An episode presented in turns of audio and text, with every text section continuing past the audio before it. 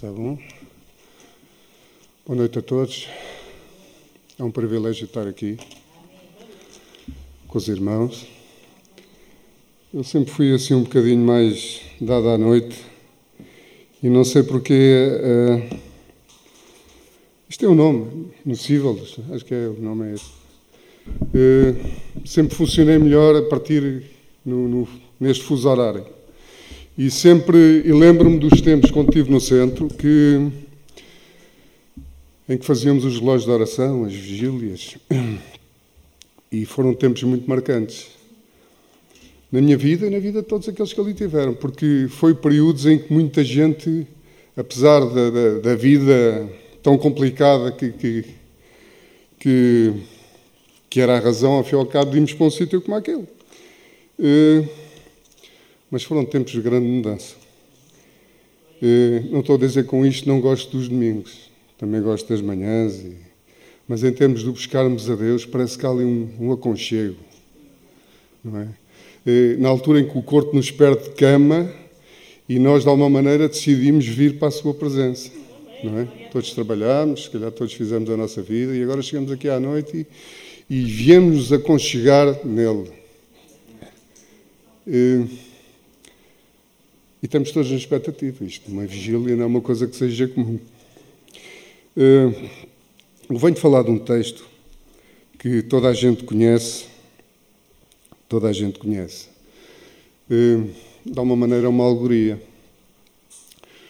Uh, uma alegoria que, que, que, é uma forma de discurso que, que, em que Jesus, para além do discurso que aqui a gente nós lemos, está aqui disponível, né? diversas traduções, umas mais fiéis, outras menos fiéis, umas com algumas. Eh, com alguma carga religiosa dos meios onde estavam inseridos, porque houve uma série de movimentos. Se nós analisarmos ao longo da história, desde a Igreja Primitiva e mesmo no início da Igreja Primitiva, de irmãos que de alguma maneira começaram a, desviar-se eh, daquilo que era realmente o sentido verdadeiro. Nós não vivemos dias muito diferentes destes nessa altura, estamos a ser consequências, somos todos consequências. Apesar de haverem alguns iluminados que acham que, que, que eles são a razão de ser de todas as coisas e tudo começa neles e acabará neles. Já falaremos nisso, nesse, nesse sentido de, de, de. Estava a ver se estava ali a imagem. Mas pronto, ainda bem que não está, que assim poderemos ler o texto. Há muita gente que acha que o discurso de Jesus é quando falava parábolas. Mas isto é um discurso muito importante e muito inteligente. Para além do discurso ouvido, como eu estava a dizer, eh, dá-nos a oportunidade de projetarmos no nosso cérebro imagens que acerca daquilo. O que é que ele nos quer dizer com aquilo? O porquê de trazer um, um objeto, uma situação, não é? Eh, que vai nos trazer um ensino e revelar o reino de Deus.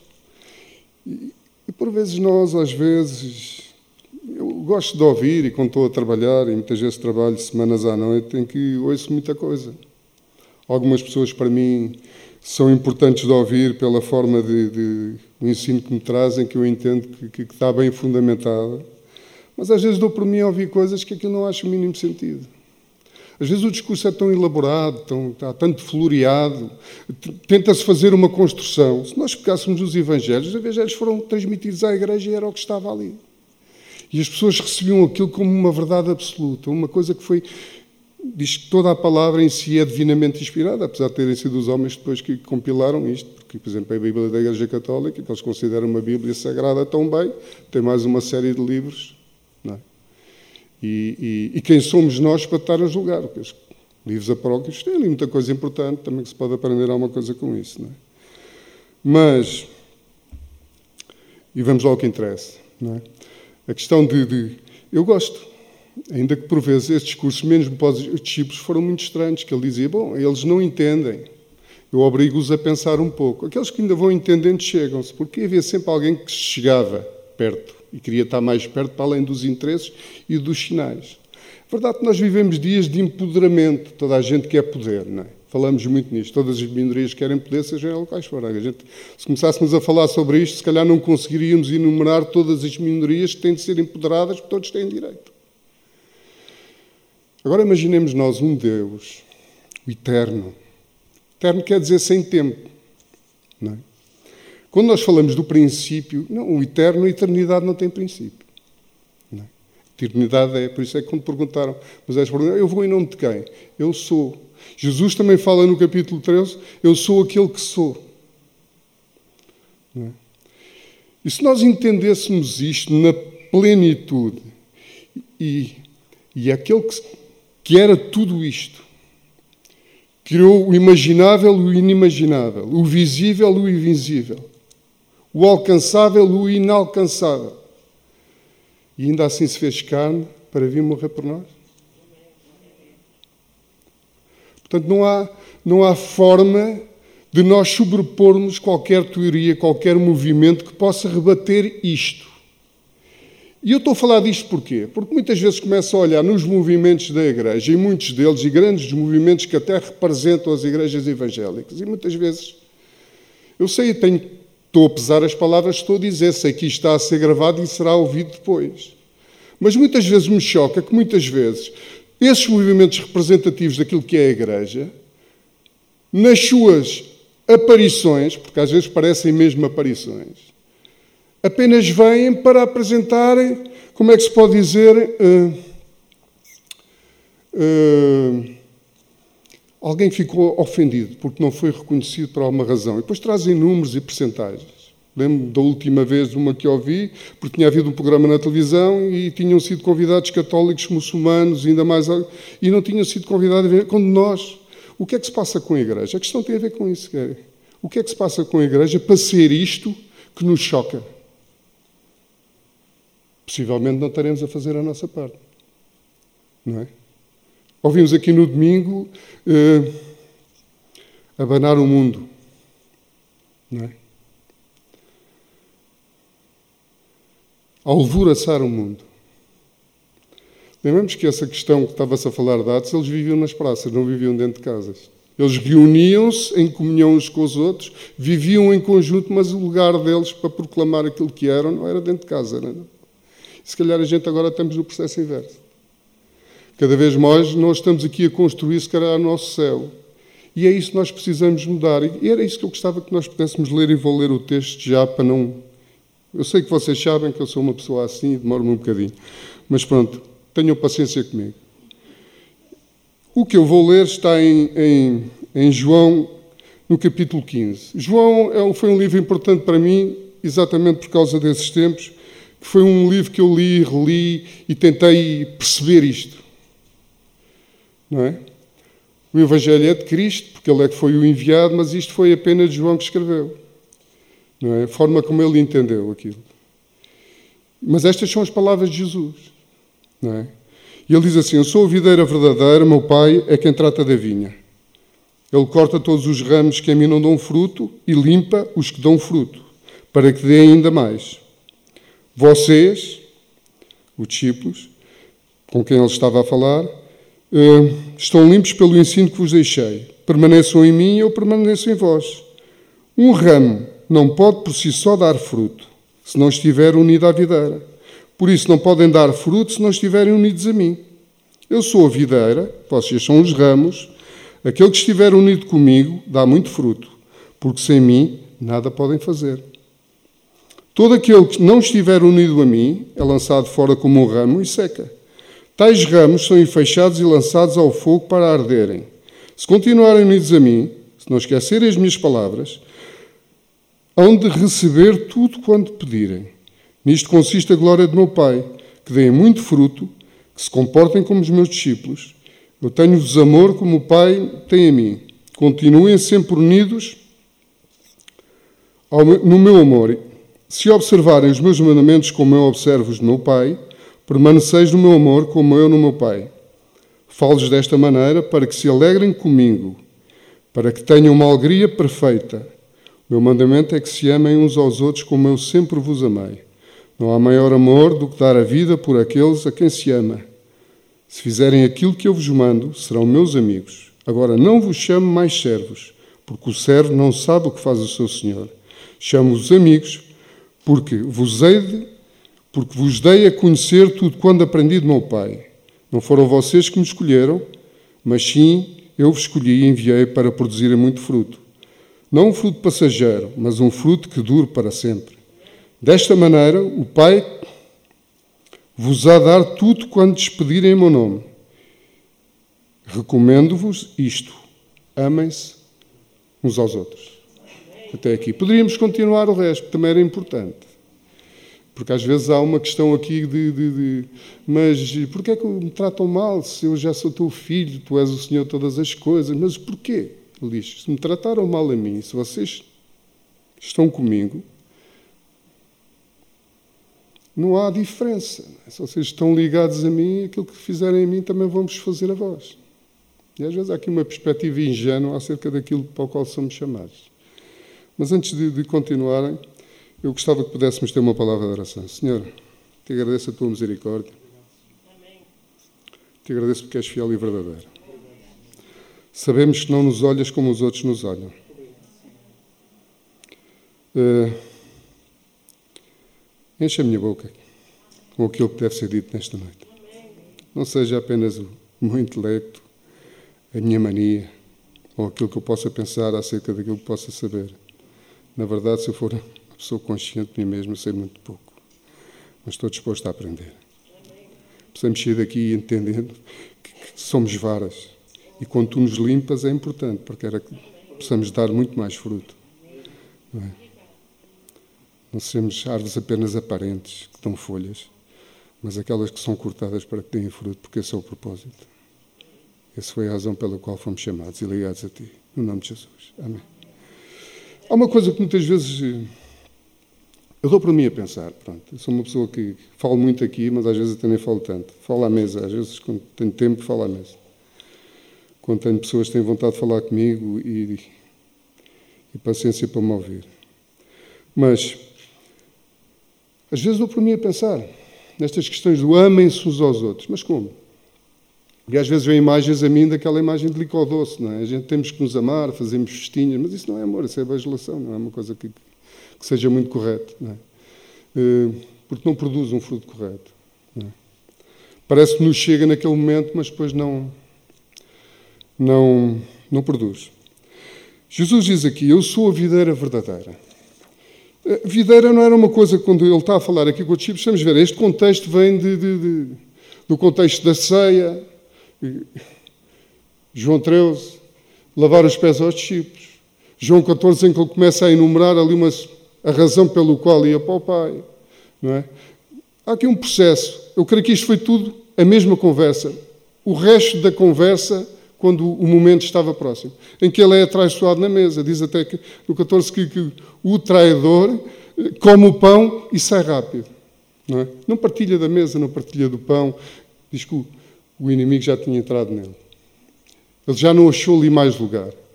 E ele, então é neste contexto. Ele chega aqui e diz assim: Eu sou a videira verdadeira.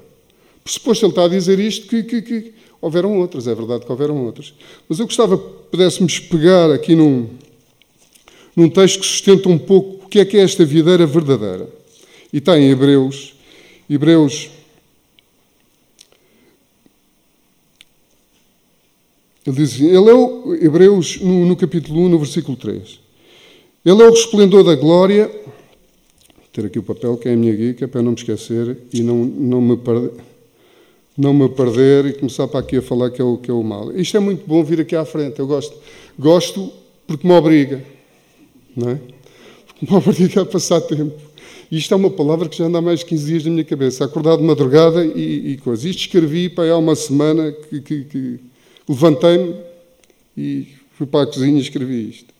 Mas depois disto já tinha escrito mais de 300 coisas. E este é o medo, não é? Depois do, do tentar desenvolver e, e, mais e mais que fosse. Mas eu vou tentar ser sintético naquilo que vou dizer. E diz no, no capítulo 1, no versículo 3: ele é o resplendor da, da glória e é a expressão exata do seu ser, sustentando todas as coisas pela palavra do seu poder.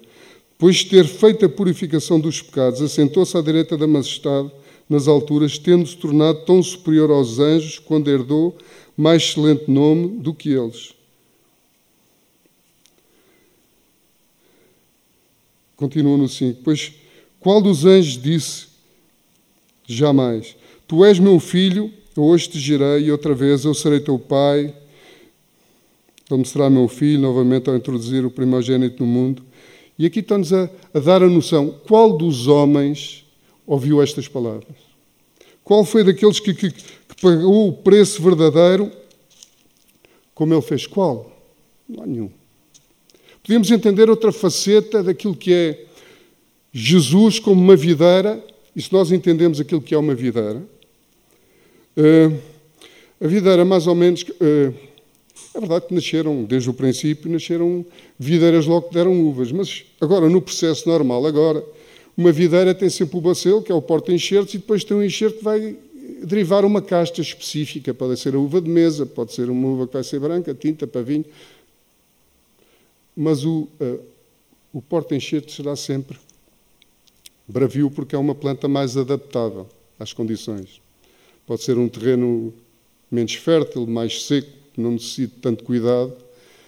Mas ele, ao adaptar-se à terra, e, e as suas raízes serem mais rápidas a, a se fixarem, vai ter mais capacidade de, de, de, de, produzir a seiva, mas que a partir do momento do enxerto vai dar então um fruto diferente do que aquele que está na raiz, do porta-enxertos. Este é o processo normal agora. Possivelmente foi um processo que foi desenvolvido há milénios, não foi uma coisa que logo. Mas se nós pensássemos no princípio, Deus criou as plantas e pôs tudo no jardim pensássemos também uma forma de. Há aqui uma analogia também entre a árvore da vida e esta videira verdadeira. Não é? João, no princípio, fala-nos do. No princípio era o verbo, a voz que. Provérbios 8 fala-nos da sabedoria que acompanhou aquele processo da implantação e da criação e da fundamentação de tudo o que está criado. É? Mas no jardim havia lá uma árvore, acompanhada da outra árvore do bem e do mal, nos lembrava que para vivermos e comermos do fruto da vida, importava que vivêssemos numa confiança que traduzida quer dizer, confia, quer dizer fé naquele que nos criou. E foi isso que colocou o homem fora do jardim, porque ele pensou que naquele momento seria ele a decidir e tomar o cuidado, porque ele poderia fazer melhor e podia tirar uma vantagem daquilo que fizesse. E muitas vezes nós entendemos, até mesmo dentro do seio do Evangelho que há sempre uma oportunidade. E Jesus, quando pega nesta questão da, da videira, e quando ele fala da videira, nós entendemos aqui neste processo que eu estou a falar da videira, ela é um manso. E nós podemos ver isto em Mateus 11, no versículo 28, em que ele diz: Vindo a mim todos estão cansados e oprimidos. Isto é a tradução daquilo que é o Evangelho de uma forma muito simples. Não é? Aqueles que estão aflitos, aqueles que estão oprimidos, aqueles que reconhecem em si incapacidade solucionar a si próprios os vossos problemas. É? Vão encontrar alívio, mas aprendam de mim que sou manso e humilde. A sua natureza é uma natureza mansa. Nós poderíamos analisar, e agora vou abreviar e vou avançar, para outros tipos de videira. Videira traduzida. Não é? Uh, isto não era estranho ao povo. É? O povo já tem, no Salmo 80 fala-nos disto, aquela videira que foi trazida do Egito e foi plantada naquela terra que o Senhor quis, e Ele cuidou, e Ele fez brotar, e deu bons frutos. E depois há ali um momento em que eles dizem assim: Mas porquê, Senhor, tiraste a cerca que nos protegia daqueles que vieram comer do fruto, estragar, estragar a videira? Isto é a história do povo. É? Porquê? No meio de tudo aquilo acharam que havia uma oportunidade de vantagem, não se limitaram àquilo que era confiar, viver em fé. O justo viverá pela fé. E nós temos que aprender isto. Quem vive pela fé é manso.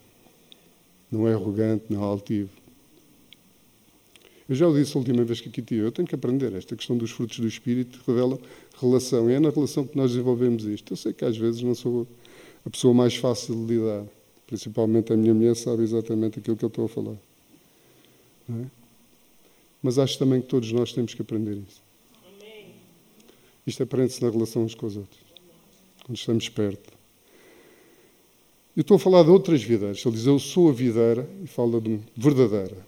Aquela que realmente importa. Era suposto neste diálogo que existiram outras. Se nós fôssemos de novo a Hebreus, no capítulo 1, no versículo 1, diz: Havendo Deus, outrora falado muitas vezes, de muitas maneiras aos pais pelos profetas, é? daqueles que foram levantados para falar de Deus aos homens, nestes últimos dias Deus nos falou pelo Filho, a quem constituiu o herdeiro de todas as coisas, pelo qual também fez o universo. Houveram outras videiras, e houveram. Podemos fazer este percurso de uma forma rápida, e depois já salientemos os outros aspectos, também são eles muito importantes. Temos a videira, temos o, o pai que é o que cuida da videira, e temos as varas, pelos, pela qual, pelas quais brota os frutos.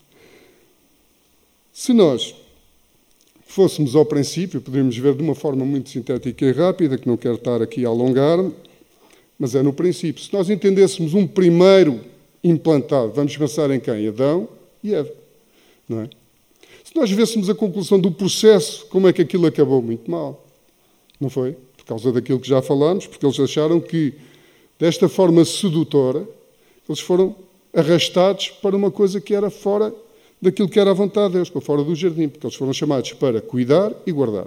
Já da outra vez falei disto e vocês vão pensar assim, só falo nisto.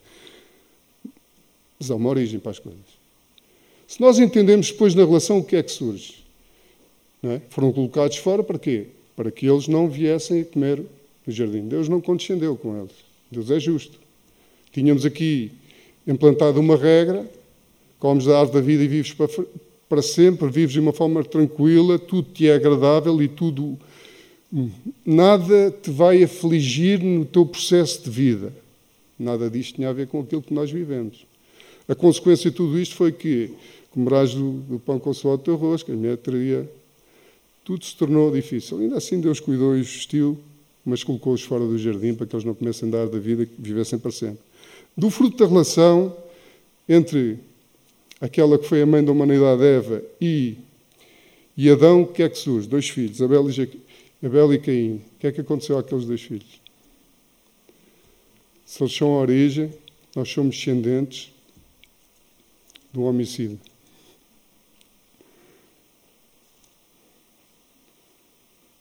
O que é que aconteceu aqui? Apesar de haver ali uma vontade, o propósito não se cumpriu porque o fundamento não era uma videira mansa, era uma videira barbia. E de alguma maneira generou. Eu tenho lá umas videiras lá em cima e já me aconteceu isto. Já deram uvas excelentes, moscatel, Dona Maria, uvas de mesa. Agora, quando for a altura, vou arrancar aquilo tudo porque começou a nascer de baixo. Nascem realmente muita vegetação, muita folha, muita vara, muita coisa, mas aquilo não dá absolutamente nada. Já não há forma de resolver aquele problema. Poderia tentar podar enxertar aquilo, mas já não merece, porque não se consegue fazer. Já o tentei fazer, mas aquilo é tão forte. Não é? Que não se consegue conter, porque se eu posso fazer uma enxertia aqui, vai arrebentar do outro lado e aquilo não se faz nada, aquilo temos que cortar o mal para a raiz. É? Este mal para a raiz aconteceu exatamente quando chegamos a Noé. Deus olhou para aquela corrupção que, que, que estava. Não posso suportar mais isto. Mas olhou para Noé e diz: Bom, safamos este e a família e os animais e vamos recomeçar de novo a ver no que dá. Eu não estou a dizer com isto que Deus projetou mal aquilo que era o seu propósito. Não. Não. Se há uma palavra que a mim me desafia é pensar aquilo que diz Pedro, lá na sua primeira epístola, que ele diz: Desde a fundação do mundo, Cristo já era uma solução imposta. Já tinha sido pensado como o projeto, a solução final. Isto a mim desafia-me pensar nisto, nessa altura. Se calhar eh, penso nisto a partir do, do, jardim, a partir da criação. Não há uma forma de, de de resolver isto, esta ganância, esta arrogância, esta prepotência. Eu acho que a única coisa que combate isto e não quer demais é o amor. Por isso é que ele fala nisto. Prevaleçam nisto, amem-se, desenvolvam isto. Acho que é a única coisa que consegue combater isto. E será aquilo que, de alguma maneira, irá impactar o mundo de tal forma que as pessoas conheçam que há uma coisa diferente. Não é? Armas serão sempre desenvolvidas sempre para coisas mais poderosas o que quer que seja. O amor não quer mais.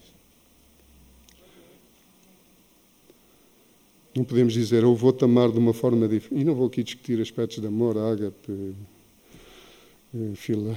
Não vou discutir isso. Estamos a falar de amor na relação uns com os outros. Podíamos falar nisto na generosidade, na forma como cuidamos uns dos outros.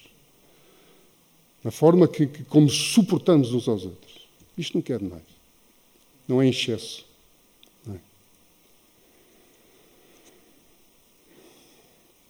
Chegamos a Noé, o que é que vemos em Noé? Dilúvio, vem, sai.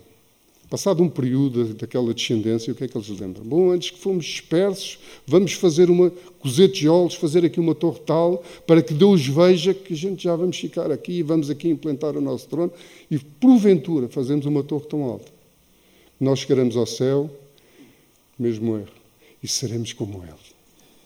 E reinaremos nós no lugar dele. O homem na sua arrogância, o homem na sua intenção estúpida de ser, que nos limita, que nos impede de encontrar Deus verdadeiramente. O que é que acontece? De uma forma tão simples. Eu vou baralhá-los. Eles falam todos a mesma língua, então eu vou-lhes dar línguas diferentes. Então um, começavam a. Um pedia tijolos, os outros davam-lhe a colher, o outro trazia-lhe a, a, massa.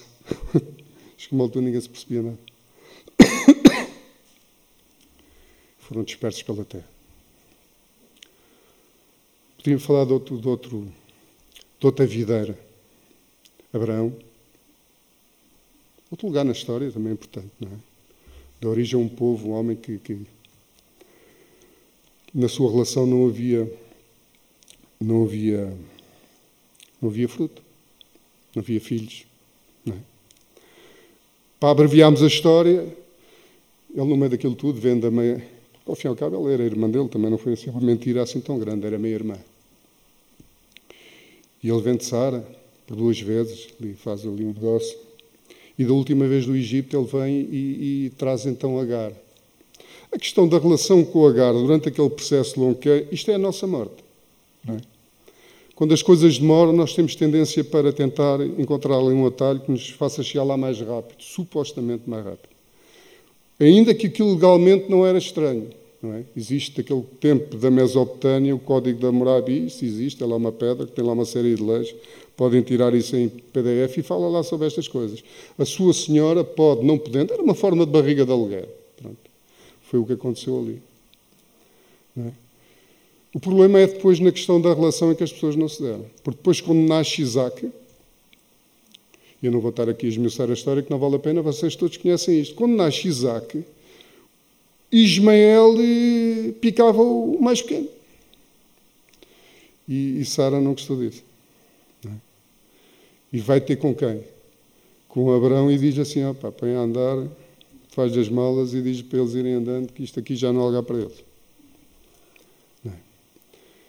Mas aquilo legalmente estava correto, podia-se podia fazer aquilo daquela forma. Há muita coisa que é legal, mas que não é conveniente. Não, é? não basta ser legal. Não é?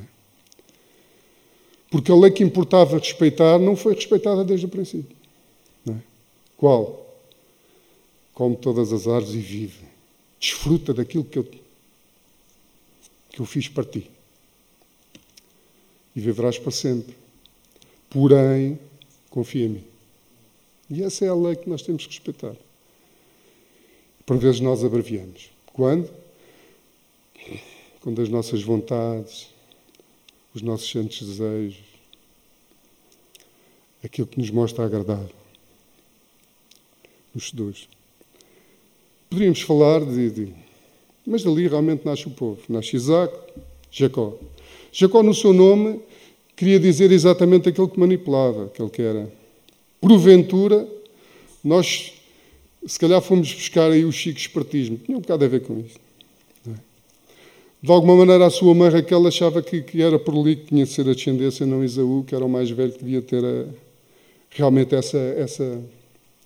receber a herança e a liderança da família. Não, ela diz: olha, sabia que o pai já não via muito bem, gostava de um cozinhado bem feito, e ela manda ao filho e fazem isso, metem uma pele, o era cabeludo e tal. E Jacó recebe então a, essa, essa bênção do pai, como, como deveria ter sido o primogênito. Se nós entendêssemos isto, de alguma maneira, depois resolve-se quando ele vai, vem, vem com a mulher, vem já com uma série de gente e fizeram ali, entenderam-se. Mas de Jacó nascem as doze tribos, e ele, quando luta com, com, o anjo do Senhor, diz que o seu nome foi mudado para Israel, ele nasce um povo. Uma forma de viver. Diz que até no tempo dos Macabeus havia uma moeda que era cunhada e tinha lá um, um símbolo de uma videira. Eu sei que, creio que quando fui lá ao museu judaico lá em Belmonte, a parte genealógica era feita com, das famílias era feita com, com uma videira. A árvore em si, eh, com vários... Acho que não estou... Não estou... Uh, acho que não estou enganado naquilo que estou a dizer que a, árvore, a, planta que foi utilizada para fazer uma árvore genealógica era uma, uma que lá estava representada em diversas coisas que lá vimos. A semana passada, o Gonçalo falou aqui sobre juízes, aquela questão daquela particularidade do canhoto. E é interessante quando nós vemos aquelas particularidades. Mas ele estava a falar e assim, mas deixa lá ver, isto aqui dos canhotos, a razão disto, deixa-me lá ver a história. Se nós entendêssemos ali a questão de um povo e a relação entre os irmãos. Como é que aquilo começa para entrar aquele. Chegámos ali àquele momento, creio que é Juízes 20. Aquilo começa em 19, a história, depois onde está lá essa questão do, do exército, lá dos benjaminitas, que, que eram a tribo Benjamim, que era o, o irmão mais pequeno dos filhos de Jacó. Formaram todos eles a sua, o seu povo, a sua tribo, e pronto. Então era um levita que vinha com uma cucupina que vinha a passar. Entretanto, passa lá ao pé de uma cidade. Pá, abreviámos ali a história um bocado. E, e uns fulanos lá de uma, de uma cidade, lá, que agora não me lembro a certo o nome, mas podíamos ir lá ver, vão lá bater à porta que eles foram recolhidos lá por um homem que os acolheu em casa. Eles, ele diz: Olha, dou-vos dou a minha filha, não é? Então, queremos abusar ali do, do, do fulano. A ele não lhe façam mal, mas eu vou trazer a cucubina e a minha filha. Vocês fazem delas o que quiserem. Isto para nós é chocante, é macabro. Não é? Porque é certo, no outro dia, depois de ter sido usada e abusada, a mulher foi colocada lá à porta morta. E diz que ele corta os pecados e manda para as, para as outras tribos de Israel, menos depois da tribo Benjamim e disseram vocês agora o que é que acham disto? O que é que a gente vai fazer? E eles vão para. E foi ali uma batalha sangrenta que aquela tribo Benjamim foi quase toda dizimada. Só alguns é que conseguiram fugir. E eles caíram neles e disseram assim: O que é que nós fizemos? Agora, como é que nós vamos conseguir? Porque eles tinham jurado que não iriam permitir que nenhuma mulher da tribo deles, em idade de casar, poderia-se casar com aqueles homens para que eles produzissem e não desaparecessem. Tivessem ter filhos e continuasse aquela tribo, porque fazia parte daquele povo. E agora vamos ver, isto a loucura é uma coisa que extrapola para toda, todas as formas. Se aqueles tiveram aquela atitude, os outros não tiveram uma atitude melhor. Já que nós não poderemos dar as nossas filhas para casarem com, com, com os que sobraram, os jovens da tribo de Benjamim, então o que é que nós vamos fazer? Bom, há ali uma cidade que não esteve presente quando nós fizemos este acordo. Então pronto, são esses. Vamos lá, matamos os homens, as mulheres casadas, as crianças e as raparigas novas. Essas irão casar-se com aqueles que fugiram da tribo de Benjamim. Estão a ver o contexto? Nesta altura já havia a lei. Já tinha sido dada a lei. Deuteronômio, Levítico, as práticas da relação uns com os outros. O que é que isto nos aponta? É? Se nós pensássemos aquela questão que está lá no Salmo 80, de, deste círculo vicioso, porquê? Foi cuidado, foi plantado, mas porquê é que agora eles. Porque eles desviaram, que é o que lá diz depois no Salmo. Porque eles abandonaram os caminhos que deviam ter feito. Voltando aqui para a videira verdadeira. Por isso é que Jesus diz: Eu sou a videira verdadeira. Eu entendi três coisas neste, neste texto longo, que são 17 versículos que li. Temos aqui dois, dois, eh, três elementos: a videira, o pai, as varas, e depois o que, o que vem a seguir é conselhos de boas práticas. Para que não mais nos possamos desviar.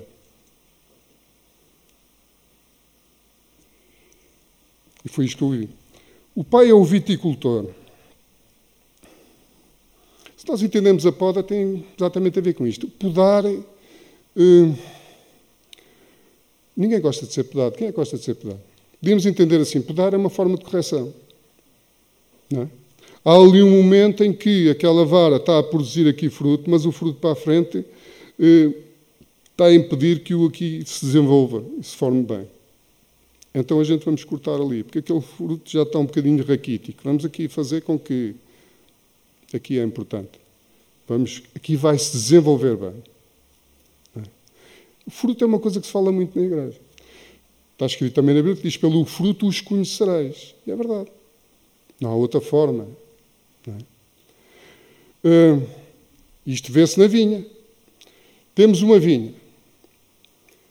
Uh, gente, podemos ter uma vinha cheia de, de, de varas, cheia de folhas, frondosa, assim uma coisa grande, faz uma excelente sombra, mas nós de forma alguma iremos saber a casta. E a casta tem a ver o tipo de fruto, se não tiver lá fruto. Poderemos até, se for mais conhecedores, conhecer pela folha.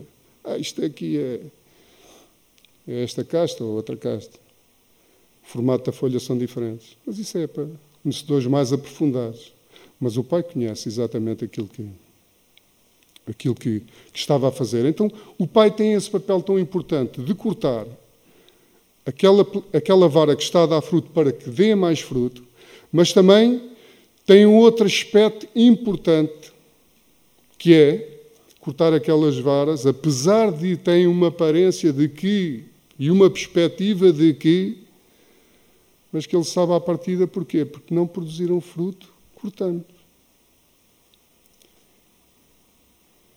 E nós podemos perguntar assim: bom, então, mas afinal, o porquê disso? Jeremias fala-nos um bocadinho disto, fala-nos de, da forma como, 17.5, como ele lida com estas situações e porquê ele lida com estas, desta forma. Quem é ele para, para poder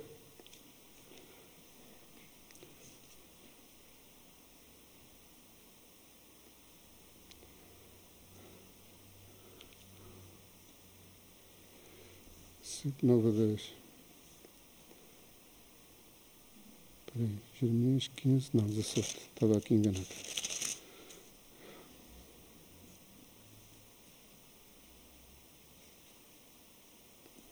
Enganoso é o coração,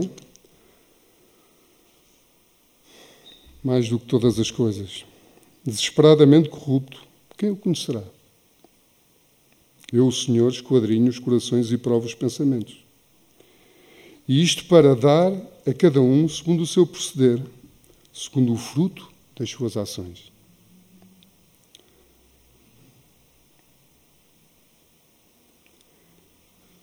O Senhor é aquele que conhece verdadeiramente aquilo que, que se passa nas nossas vidas. Se formos a Hebreus 4, 12 e 13, fala-nos também um pouco disto. E eu não vou ler mais nenhum versículo que, que que atestaria a capacidade daquilo que, que, que o Senhor tem para nos poder cortar e podar.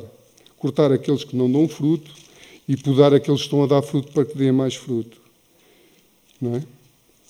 Uh, Hebreus uh, 4.12 fala-nos que a palavra de Deus é viva e eficaz, mais cortante do que uma espada de dois gumes, é? uh, e é apta para Deixem-me ler, que é para eu não começar a acrescentar mais do que aquilo que está. Diz assim: Porque a palavra de Deus é viva e eficaz, mais cortante qualquer espada de dois gumes, penetra até ao ponto de dividir a alma e o espírito, juntas e medulas, e apta para discernir os pensamentos e os propósitos do coração. Não há criatura que não seja manifesta na sua presença. Pelo contrário, todas as coisas estão descobertas e patentes aos olhos daquele com quem temos que prestar conta. Portanto, não adianta termos muitas folhas e dizer nós estamos aqui aptos, fortes, frondosos, estamos aqui espetacularmente bem. O que nos define é os frutos.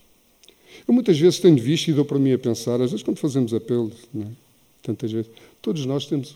Há, há espaço para toda a gente trabalhar no reino de Deus. Uns de uma forma, outros de outra. Mas, por vezes, existe uma dificuldade tão grande em que as pessoas participem, se envolvam. É?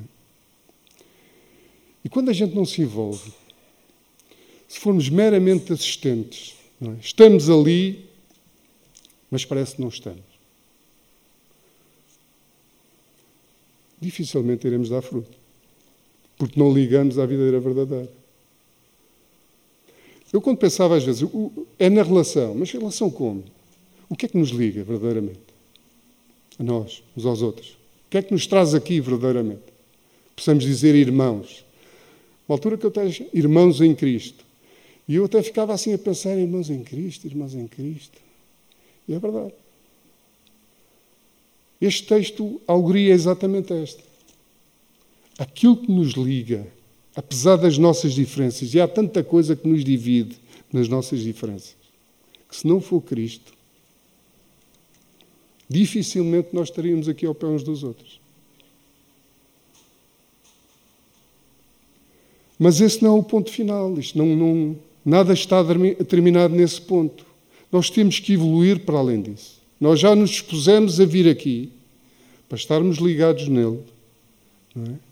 A oração é esse espaço em que nós fechamos os nossos olhos e nos ligamos a Ele. Para que aquilo que vem dele, entender a Sua vontade, para que nós possamos cumprir o seu propósito. E o seu propósito é que nós demos fruto. A oração é esse lugar. É? Para que nós nos entendamos em conjunto. Que nós nos despimos das nossas diferenças e verdadeiramente estamos unidos. E agora podemos falar das varas, que é o que diz aqui. As varas, há aqui três elementos nas varas, que eu posso entender aqui. É.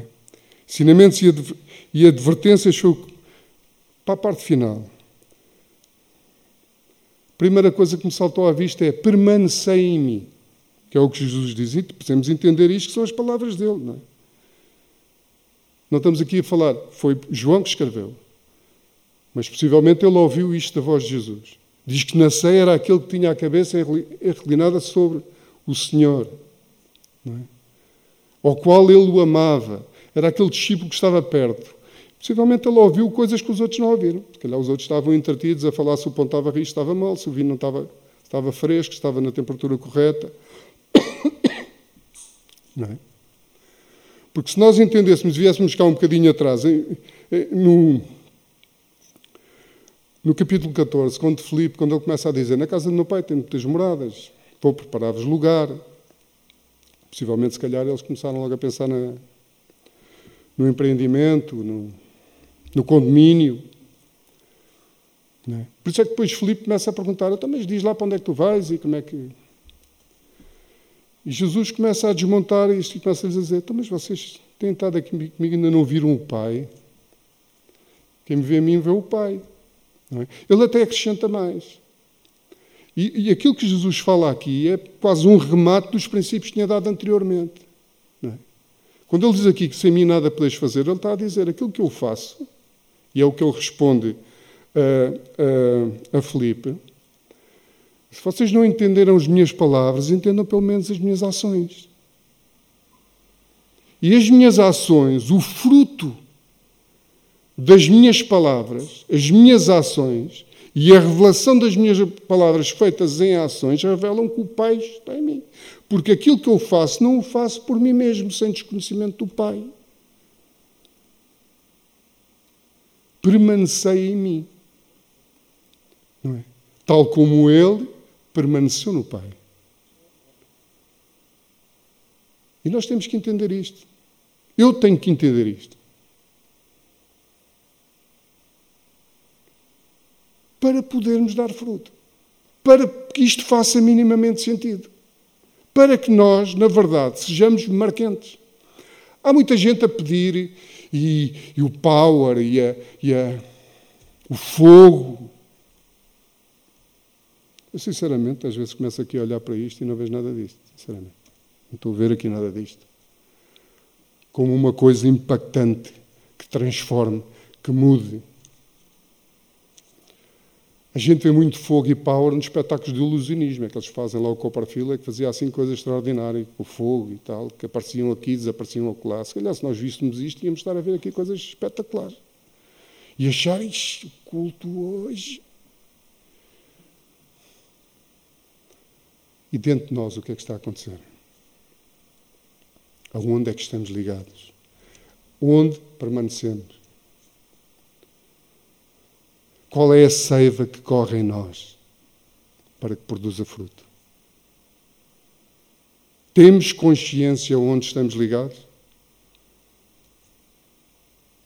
A nossa vida é pautada, é pautada por pela fé, pela confiança no Senhor. Porque há muitos momentos na vida, e eu, eu já passei por alguns, em que, apesar de tudo o que estava a acontecer na, à minha volta, eh, eu não digo isto com vaidade, mas se calhar houve ali momentos em que, em que entre estar vivo ou estar morto, havia ali muito pouca, muito pouco primor na minha existência. Vou dizer assim. E não vou partilhar nada a respeito disto com os irmãos, para não se calhar possivelmente ia se calhar animar-vos para alguma coisa, mas se calhar acho que não era, não era, não era vantajoso nem sequer educativo, pelo contrário. É? Mas entendi depois que durante todo esse processo havia ali alguma coisa que, no meio de toda a podridão, estava comigo. Porque nós podemos ser varas que foram desligadas pelas nossas ações.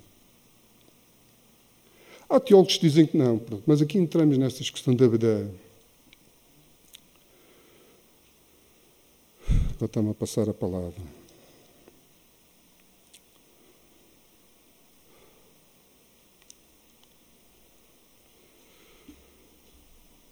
Mas não, a palavra não nos diz isto. Diz que, até Hebreu nos diz que depois de termos experimentado a presença do Espírito de Deus, temos conhecido a palavra, uma relação próxima com o Filho. Se nos desviarmos e dissermos mal daquilo que experimentamos, nada mais nos resta do que uma expectativa de fogo. Está lá escrito pelo autor da carta aos Hebreus. Mas eu posso dizer, graças a Deus, não foi isso que aconteceu. Apesar da podridão em que vivi, muitas vezes, sempre, posso dizê-lo, no meio de tudo aquilo tinha a noção que Deus estava muito perto.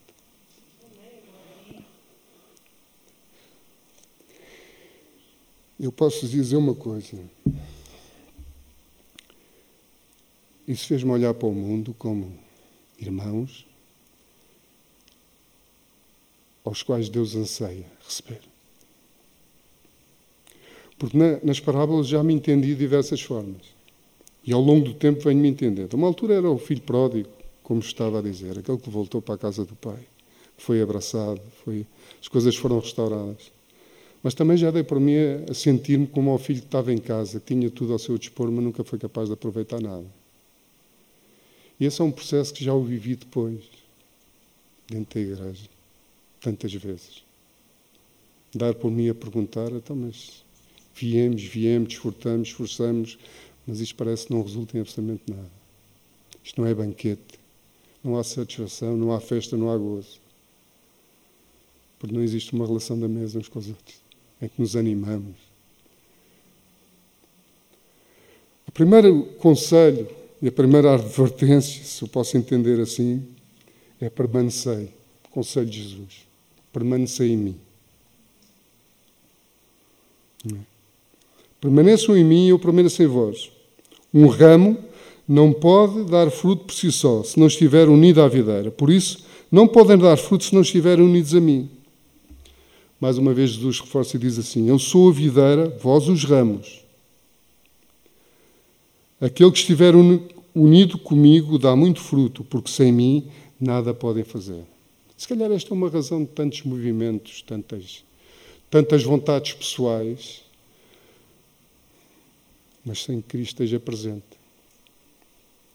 Vocês lembram-se do que falámos antes, dessas muitas vozes que se levantaram? Eu podia falar de mais N delas. No livro de há uma série delas. Se nós olhássemos, parece quase, parece quase um círculo vicioso. Agora vem uma imagem à cabeça, mas se calhar não é mais correta, mas parece quase um cão a tentar morder o rabo. Assim parecia quase a história do povo de Israel. É? À volta daquilo que tendo conhecimento daquilo que deveriam fazer, mas andavam ali. Aquilo era um ciclo. E nós não podemos viver assim. Sem Ele, sem estarmos nele, permanecermos nele, nada poderemos fazer.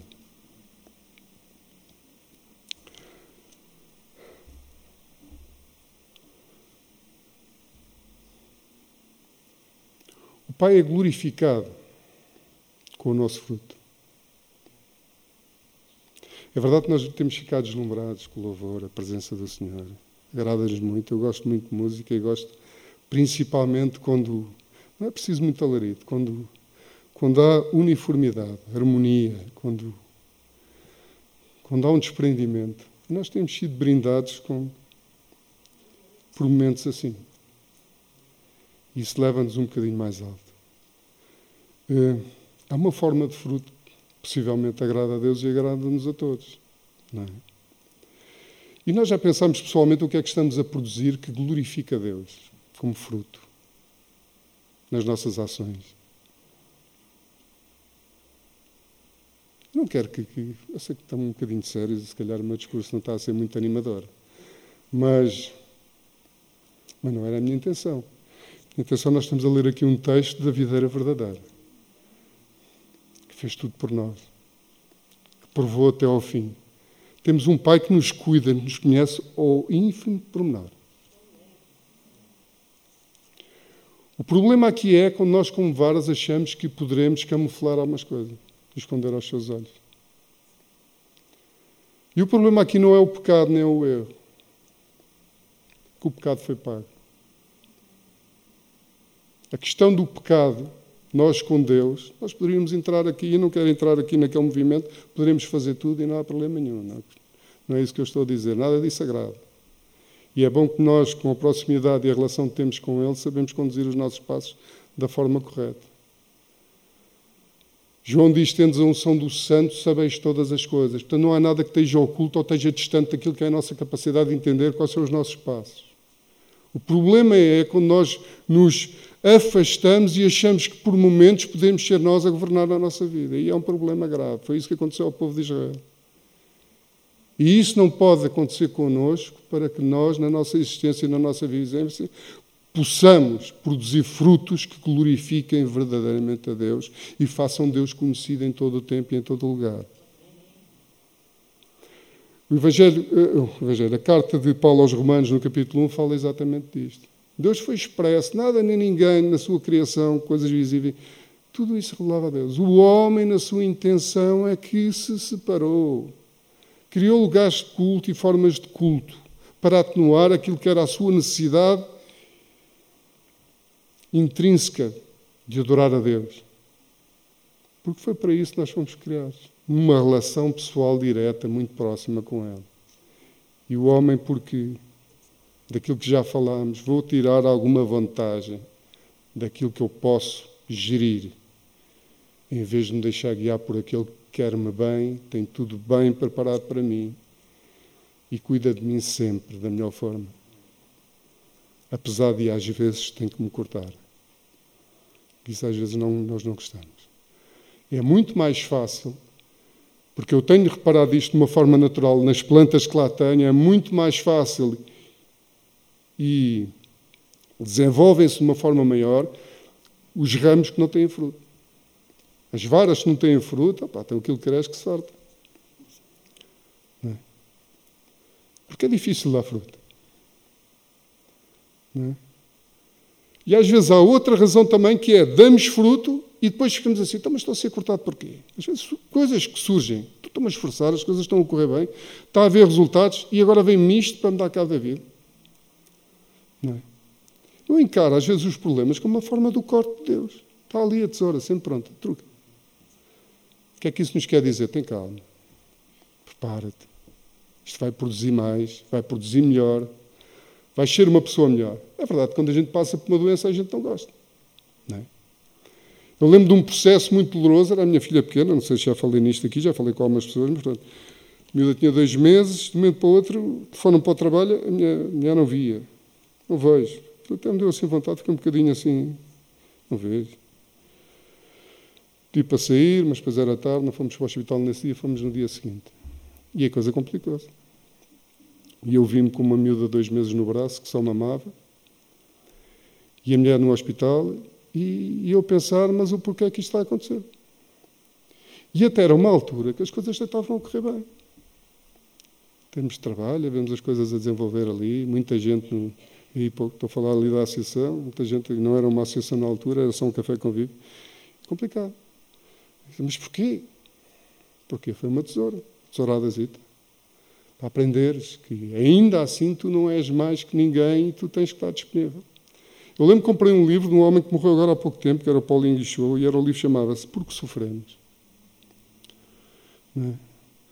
E lembro-me de ler aquele livro todo durante aquela uma semana e tal que ela teve no hospital. Até começar a recuperar e poder vir, depois teve outra recaída, foi para o hospital. Foi diagnosticado uma esclerose múltipla e depois as coisas não se confirmaram dessa forma, segundo o diagnóstico que os médicos tinham feito. Mas no meio daquele processo, e aquilo que concluí, concluí da leitura do livro e tudo aquilo que estávamos a viver foi que, do fim disto tudo, o que é que a gente espreme? Levas aqui um testemunho que te fortaleceu para a vida. E entendeste, mesmo nas alturas de mais amargura, eu estou contigo. Isto é a tesourada. É verdade que ninguém gosta. É? Mas se a gente não cortasse, se eu não arrancar aquelas videiras que lá tenho para raiz, para lá outras que possam produzir, se não cortar aquelas, aquelas varas que crescem, isto nunca mais acabava. Cada uma para seu lado. A acharem que já são capazes de resolver tudo, sem nunca se aproveitar absolutamente nada. Outro conselho que há, uh, que fala é amem-se. Voltamos outra vez aqui a, esta, a este discurso que por vezes é tão delicado. É? Somos tão amorosos. Uh, mas é dentro da igreja, dentro de portas. Por vezes lá fora não somos tão assim. É? Às vezes a relação lá fora, eh, uns com os outros, não somos tão amorosos. E às vezes, se formos verdadeiros, também cá dentro também não é bem assim. Vamos ser honestos. Mas este é um conselho nos é dado, é um mandamento. Há uma altura que perguntaram a Jesus que novo mandamento dos trazes. Ele respondeu unindo duas coisas que à partida não eram, não era o mesmo discurso, não foi no mesmo texto que ele foi buscar. Se nós formos ver exatamente aquilo que eram as respostas de Jesus, geralmente Jesus não formulava muitos discursos naquilo, nestas coisas fundamentais, principalmente perante os fariseus. Ele não ia trazer coisas, ainda que ele era a voz que, que, que trouxe à vista aquilo que não era visível. Não é? Ele ia buscar coisas do texto que eles conheciam muito bem. Ele une aqui duas coisas, que era, uh, creio que é em Deuteronômio 6.5, que fala, uh, que também lá estava no, no, lá no museu, lá de, que era aquilo que eles usavam, punham nos portais das portas, ouve, ó Israel, teu Deus acima de todas as coisas e tudo. Pronto. E há ali um, um pela, pela manhã, pela noite, ao deitar, ao longo do dia, pensa nestas coisas, como se estivesse na tua testa. Isso está lá. É o que está lá em ama a Deus acima de todas as coisas.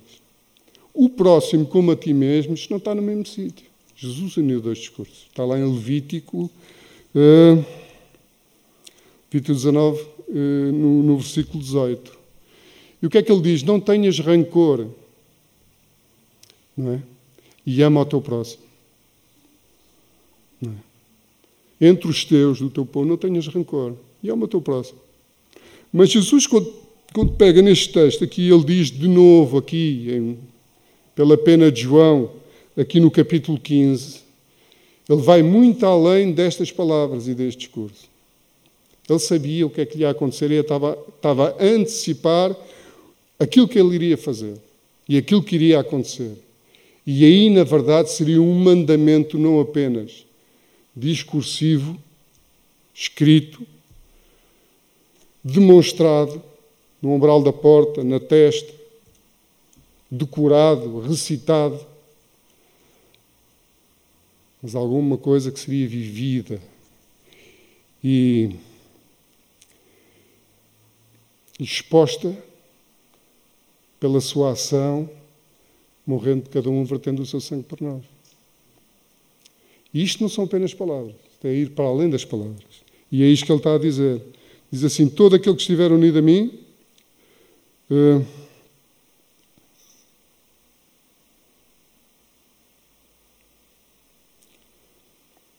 é lançado, que não estiver unido a mim, é lançado fora e seca. Tais ramos são enfeixados e lançados no fogo para arderem. Se continuarem unidos a mim e não esquecerem as minhas palavras, hão de receber tudo quando pedirem.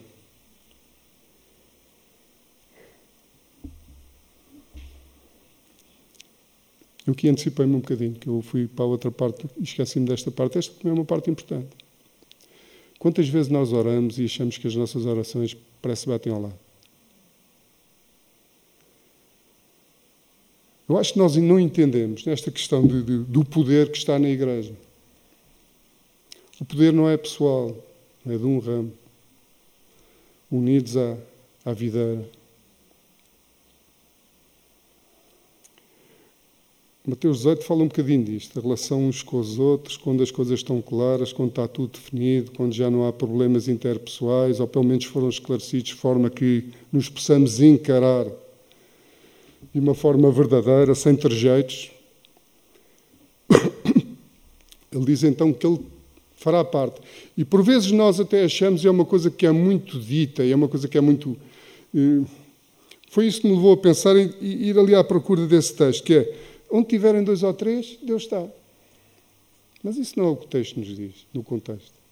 Diz-nos é se, se o teu irmão não aceita, leva lá uma testemunha. Se ele não aceitar, epá, fala com a igreja. Se ele resolvam em consenso com todos. E quando as coisas estão. E, e estamos a dar a falar de um problema. Estando as coisas resolvidas, então eu mesmo, na dimensão menor daquilo que é uma unidade plural, que são duas pessoas, não é? Unidade plural são duas pessoas, senão é o eu. E senão somos um conjunto de Deus em que não há uma, não há uma relação. Se as pessoas se derem mal, se não se encaram, se não falam umas com as outras, se não resolvem os seus problemas, nós vamos entender uma coisa: o nosso fruto não glorifica a Deus e também aquilo que nós pedimos não será ouvido, nem será respondido. O que diz naquele texto em Mateus diz que aquilo que ligamos no céu, aquilo que ligamos na terra será ligado no céu. E o que ligamos. Então estamos a ver a dimensão do poder que existe quando nós estamos em concordância uns com os outros. E é isto que Jesus diz: amem-se, é? Uns aos outros. Continuem sempre unidos no meu amor. Se observarem os meus mandamentos como eu observo os do Pai, permaneceis no meu amor como no meu Pai. Falo-lhes desta maneira para que se alegrem comigo, para que tenham uma alegria perfeita. O mandamento é este: amem-se uns aos outros como eu sempre os amei. Não há maior amor do que dar a vida por aqueles, por aqueles a quem se ama. Se fizerem aquilo que eu vos mando, sereis meus amigos. Não há maior do, um amor do que este do que dar a vida daqueles por quem se ama.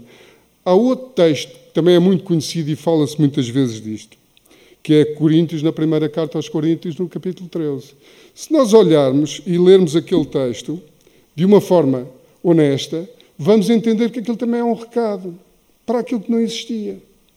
Era pressuposto pessoas que que eram capazes de falar a língua dos homens e a língua dos anjos, mas não tinham amor. Não é? E há gente assim, muito poliglota, que é capaz de falar todas as línguas, que... mas perante os outros havia uma grande indiferença. Havia uma comunicação, mas era uma comunicação que não produzia coisa nenhuma.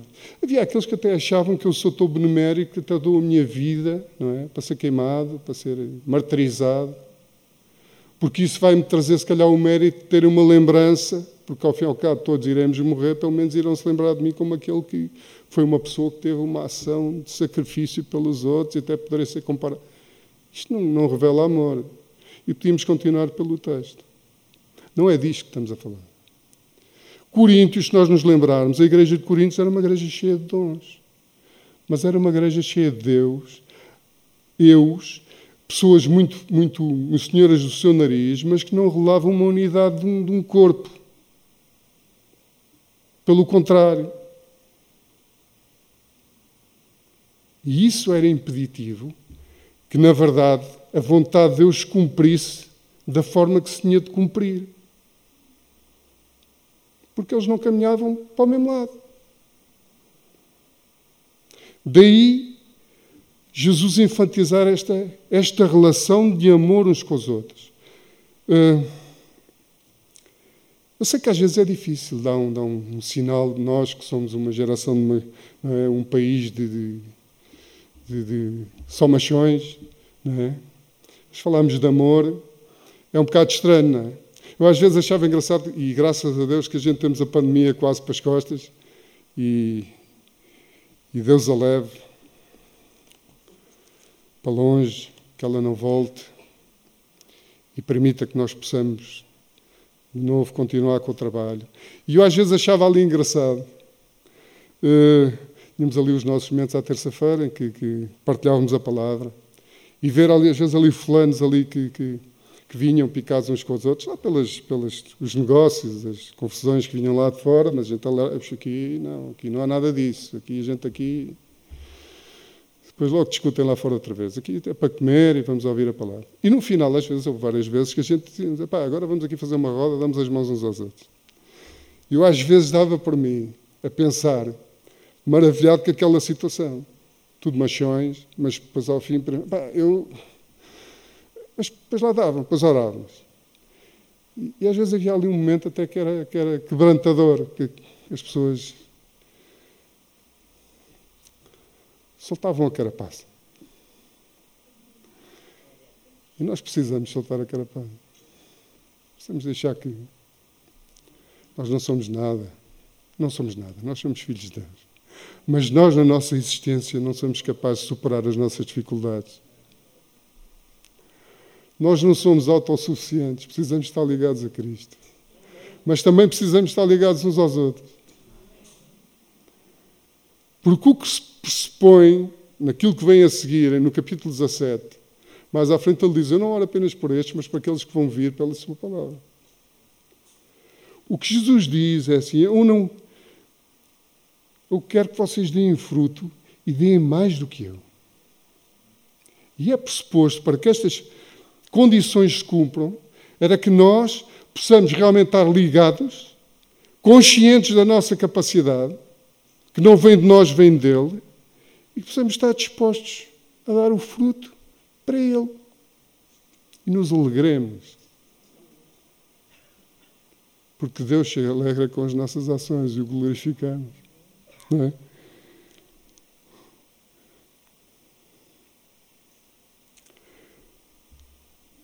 Não foram vocês que me escolheram.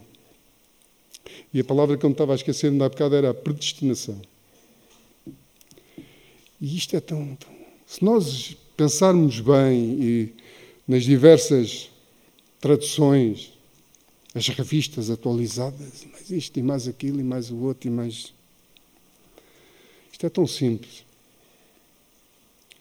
E às vezes isto é uma coisa que, que, que. Já havia lá um carimbo, independentemente de tudo.